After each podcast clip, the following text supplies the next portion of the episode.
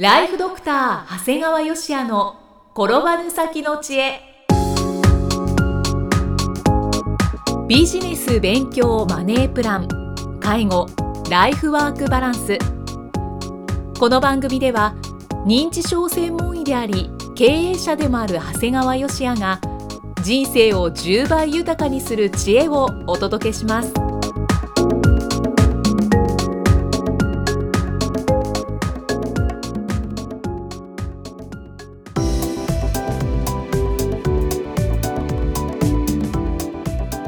こんにちは、いきみえです。ライフドクター長谷川芳也の転ばぬ先の知恵。今回は第108回目です。長谷川先生今回もよろしくお願いします。お願いします。さあ今回はどのようなお話でしょうか？今回はねみんな特別養護老人ホームいわゆる特養に入りたいはてなみたいな感じですね、はい。これ平成27年4月から特養の入所資格要件が変更になったんですね。はい今までは要介護1から入所する資格があったんです。ただこの4月からはより介護の必要性の高い要介護3以上に限定されます。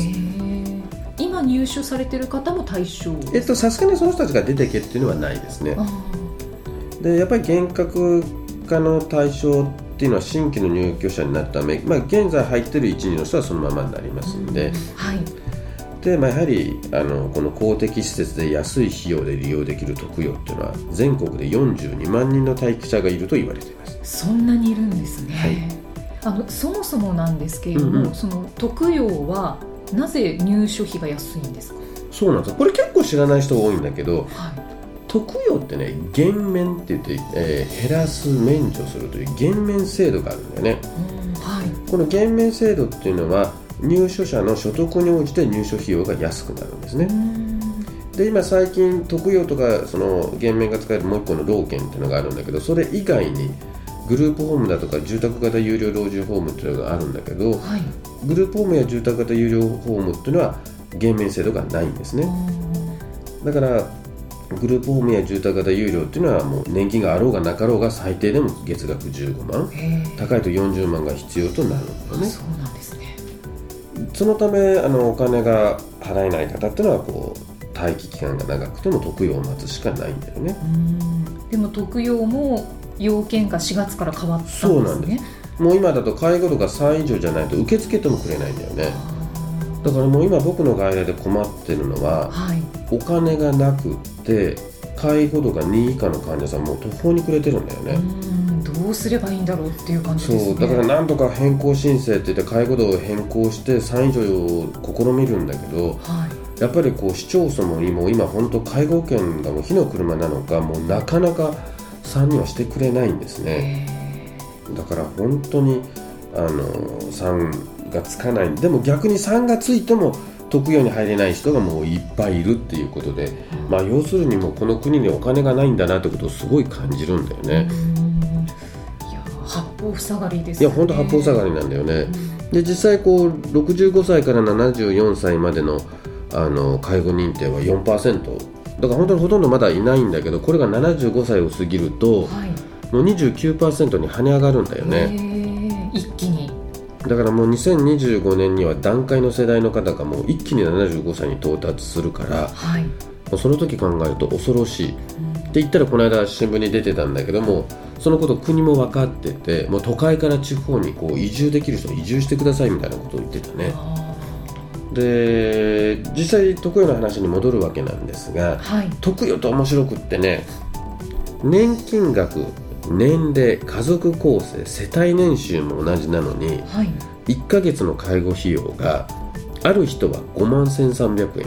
うん。5万円で済む人。5万円。はい。である人は13万5000円ぐらいかかるケースがあるんですね。えー、なぜ？2.5倍ぐらい違うんですけどはい。この謎を書くキーワードが世帯分離なんですね住民票の。世帯分離。世帯を分離する。はい。介護保険では実際に利用した介護費用の1割を自己負担するんだよね。はい。これは大原則。ただ収入によっては1割でも支払いが難しいことがあるために1ヶ月の自己負担額は収入に応じた限度額が設けられていてうんはい。えーこれが高額介護サービス費っていうんだね。でその高額介護サービス費の自己負担限度額っていうのが所得に応じて4段階に分かれている、まあ、これがいわゆる減免制度になるわけなんですね。はい。だから例えば1ヶ月で利用した介護保険の自己負担額が3万5千円の場合はいわゆる普通に収入がある方の場合は何も戻ってこないんだけど所得が低い人の場合は限度額が3万5千円に対して1万5千円だから実際2万円ぐらい安くなるんだよね。はい。でこれが今言ったのはこう介護サービス費なんだけど部屋代や食費でも全部同じことができるわけ。うんえー。だから一つのことでは2万円3万円安くなるんだけど全部組み合わせていくと結果的にある人は5万円で済むのにある人は13万5千円ぐらいかかっちゃうよっていうことね。でここでポイントとなるのはじゃあその基準は何で決めるのって言ったら世帯の収入によるっていうことなんです。だから例えば親も全部自分の世帯に入れてる人って結構いるじゃん。はいはい。例えば息子さんの収入がすごく多くってでそこにお母さん入ってるとそうするとそのお母さんの年収っていうのは世帯収入がすごい増えちゃうわけですよ、うん。そうするとさっきみたいに13万5千ぐらいになっちゃう所得が多い多い世帯になっちゃう。うん。でその時に一緒に住んでるんだよ。はい。一緒に住んでるんだけどあのお母さんだけを別の世帯に変えてしまうとお母さんは年金しかもらってないって人だからはい。年金が少なかったら減免制度が受けれて5万円ぐらいで入れちゃう一緒に住んでてもその世帯分離というのをすれば。できるの。でこれはいわゆる世帯分離という手法ではい。だからあの今言われたようにこう一緒に住んでるとか住んでない関係ないわけ。うん。だって皆さん考えてみて例えばあの例えば長男さんが結婚して新しい世帯作ったって言ったら一緒に住んでたって世帯分けたりすることはよくあるじゃないですか。はいはい。だからこれを有効に使うわけですね。で普通は例えば息子さんは大体ある程度自分が収入があるうちっていうのはできるだけ控除を増やしたいもんだから自分の親も自分の世帯に入れちゃってる人が多いわけですよ。うんそれが税金が安くなるとかって。でも介護のことまで考えると自分の世帯に入れるんじゃなくて分けて世帯分にした方が、えー得をするんですよっていうことで。そっちの方が。そう。だから僕の感じではどうもこの世帯分離という仕組みははい。不思議とお金持ちの人ほどよく知っててよく使っています。おーこれはぜひ知っておいた方がいい情報ですねというのとあまり市町村の窓口に行って世帯分離して介護費負担を安くしたいんですけどってなかなか相談に行けないという内容ですので皆さん独自で調べてください。わかりました。ただ世帯分離すること自体はものすごい簡単です。うんすぐできます。逆に戻すこともすぐできます。まあこのようにとにかく介護ってお金かかるんだよね。そうですね。だからもう本当に介護っていうのはあのー実際その亡くなっちゃったら結構なんとかなるんだけども、うん。介護が必要な状態で長く残ると、はい。あのーとても困る。うん。だから僕なんかはあの余裕がある人にはこう民間の終身介護保険をお勧めしてるんですね。はい。この保険はねある一定の介護状態になると介護保証金が一時金もしくは年金で受け取ることが可能なんだよね。でこれは今いろんな会社が出してるでもどこの会社でもいいっていうわけじゃないですね。以下の要件が大事ですね、はい。えー介護状態での支払い自由が公的介護保険にリンクしていることっていうのが一つの大事です。はい。中には保険会社独自の診断基準だけっていうのがあるんだけどもあのこれなかなか難しいんですね保険会社独自の診断基準というのは。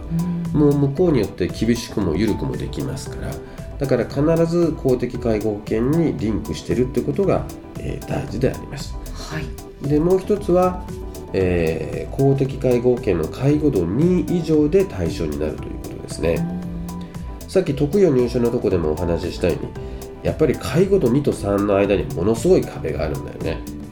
だからもうとにかく介護度が3以上じゃないともらえないっていう結構あるね日本の生命保険会社なんかだとあそういうのだと入っても実際もらえない。だからやっぱり絶対介護度2以上のものがいいんですよーね。うん。だからまあちょっと乱暴な言い方をあのすればやっぱり介護って認知症介護と身体介護の組み合わせで言えるもんだからはい。どんなに認知症が進行してても元気で歩けてたりすると結構要介護3にはなりづらいんだよね。うん。だからやっぱり要介護2で介護保証金が受けられる商品っていうのは、えー、すごい助かるし、うん、そうですね。厳しい言い方をすると介護度3以上じゃないと支払わないようなあの保険商品を売るような会社を僕は信用しません。はい。ちなみにねこの終身介護保険っていうのは割と貯蓄性も兼ね備えた商品なもんですから、はい、こういった保証がつくにもかかわらずある程度積み立てておくとこう解約返礼金が10年で 80%30 年ぐらい積み立てると95%ぐらいが返ってくるんですよね。だからすごいこうお値打ち感があるわけです。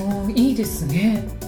だから東海地方ではすごい人気だそうです。あそうなんですか。東海地方いわゆる名古屋人はこういうの好きなんですね。名古屋人はあのケチだと伺っております。えっ、と経済効率性を優先しますので。ただこの商品の良くないのはだからある程度80%か95%維持できるけど世の中がインフレになっていったら弱いよってことですね。お金の価値が下がっていった時は相対的に安くなっちゃいますから。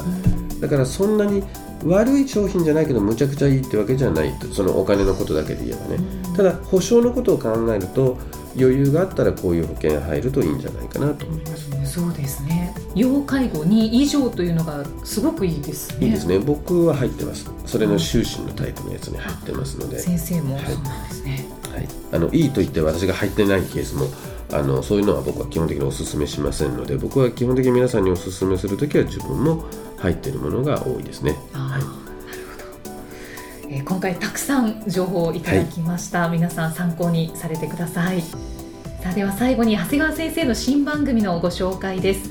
5月からスタートしている番組なんですがタイトルは診療より簡単ドクターによるドクターのための正しい医療経営の勧めで長谷川先生が理事を務める医療法人ブレイングループが実践し時には笑い時には泣きながら構築した医療経営の方法を余すことなくお伝えしておりますこの中では、えー、先生はファイナンシャルプランナーの資格をお持ちですのでそのファイナンシャルプランナーの情報をですねお伝えもしていただいています、まあ、今今回の、ね、ケースでも、えー、終身介護保険の話なんかもしたんだけども当然こう、はいどうやってお金って運用するといいのかっていうお話もしていきます、まあ、正直それ聞いてもみんなピンとこないかもしれないんだけどこれ今まで20年間ぐらいデフレがの時代がありましたよね、はい、でこれから間違いなくインフレになるんですよ、うん、で僕は今49歳なんだけど僕は49歳だと自分が小学校の時に記憶があるんですよ。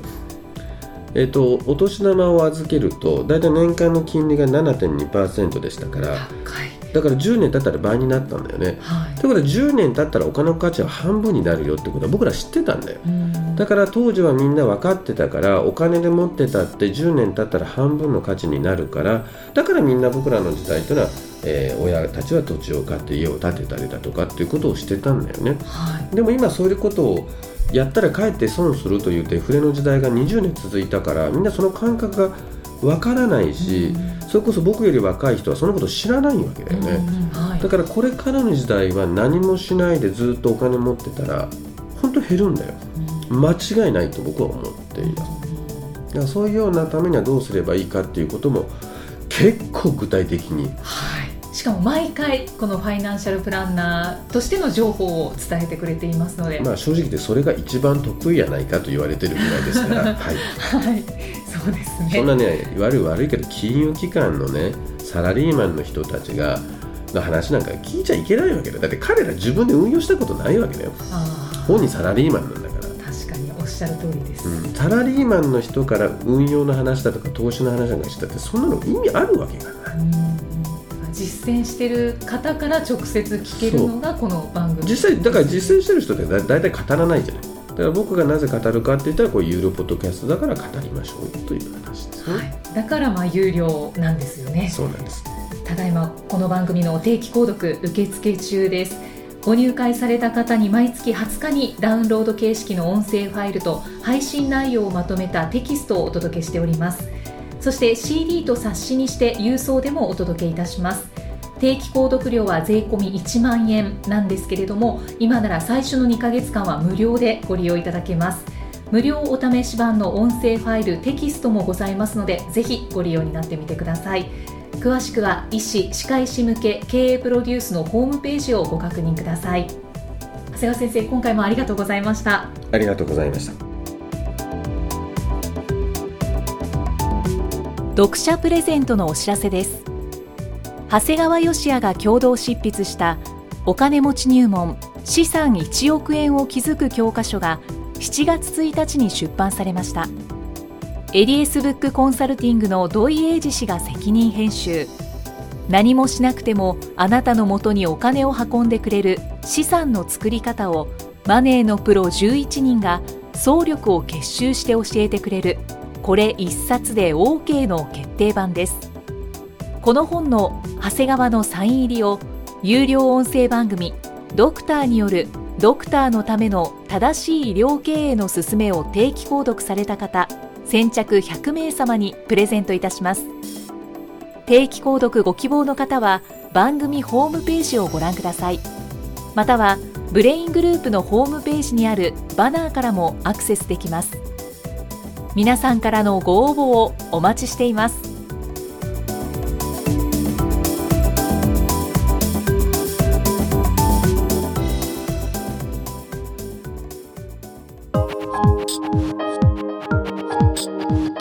送はいかがでしたか？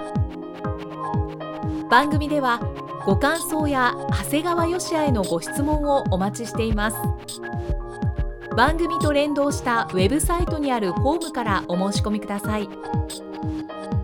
URL は http コロンスラッシュスラッシュ brain-gr.com スラッシュ podcast スラッシュ http コロンスラッシュスラッシュブレイン -gr.com スラッシュポッドキャストスラッシュですそれではまたお耳にかかりましょう。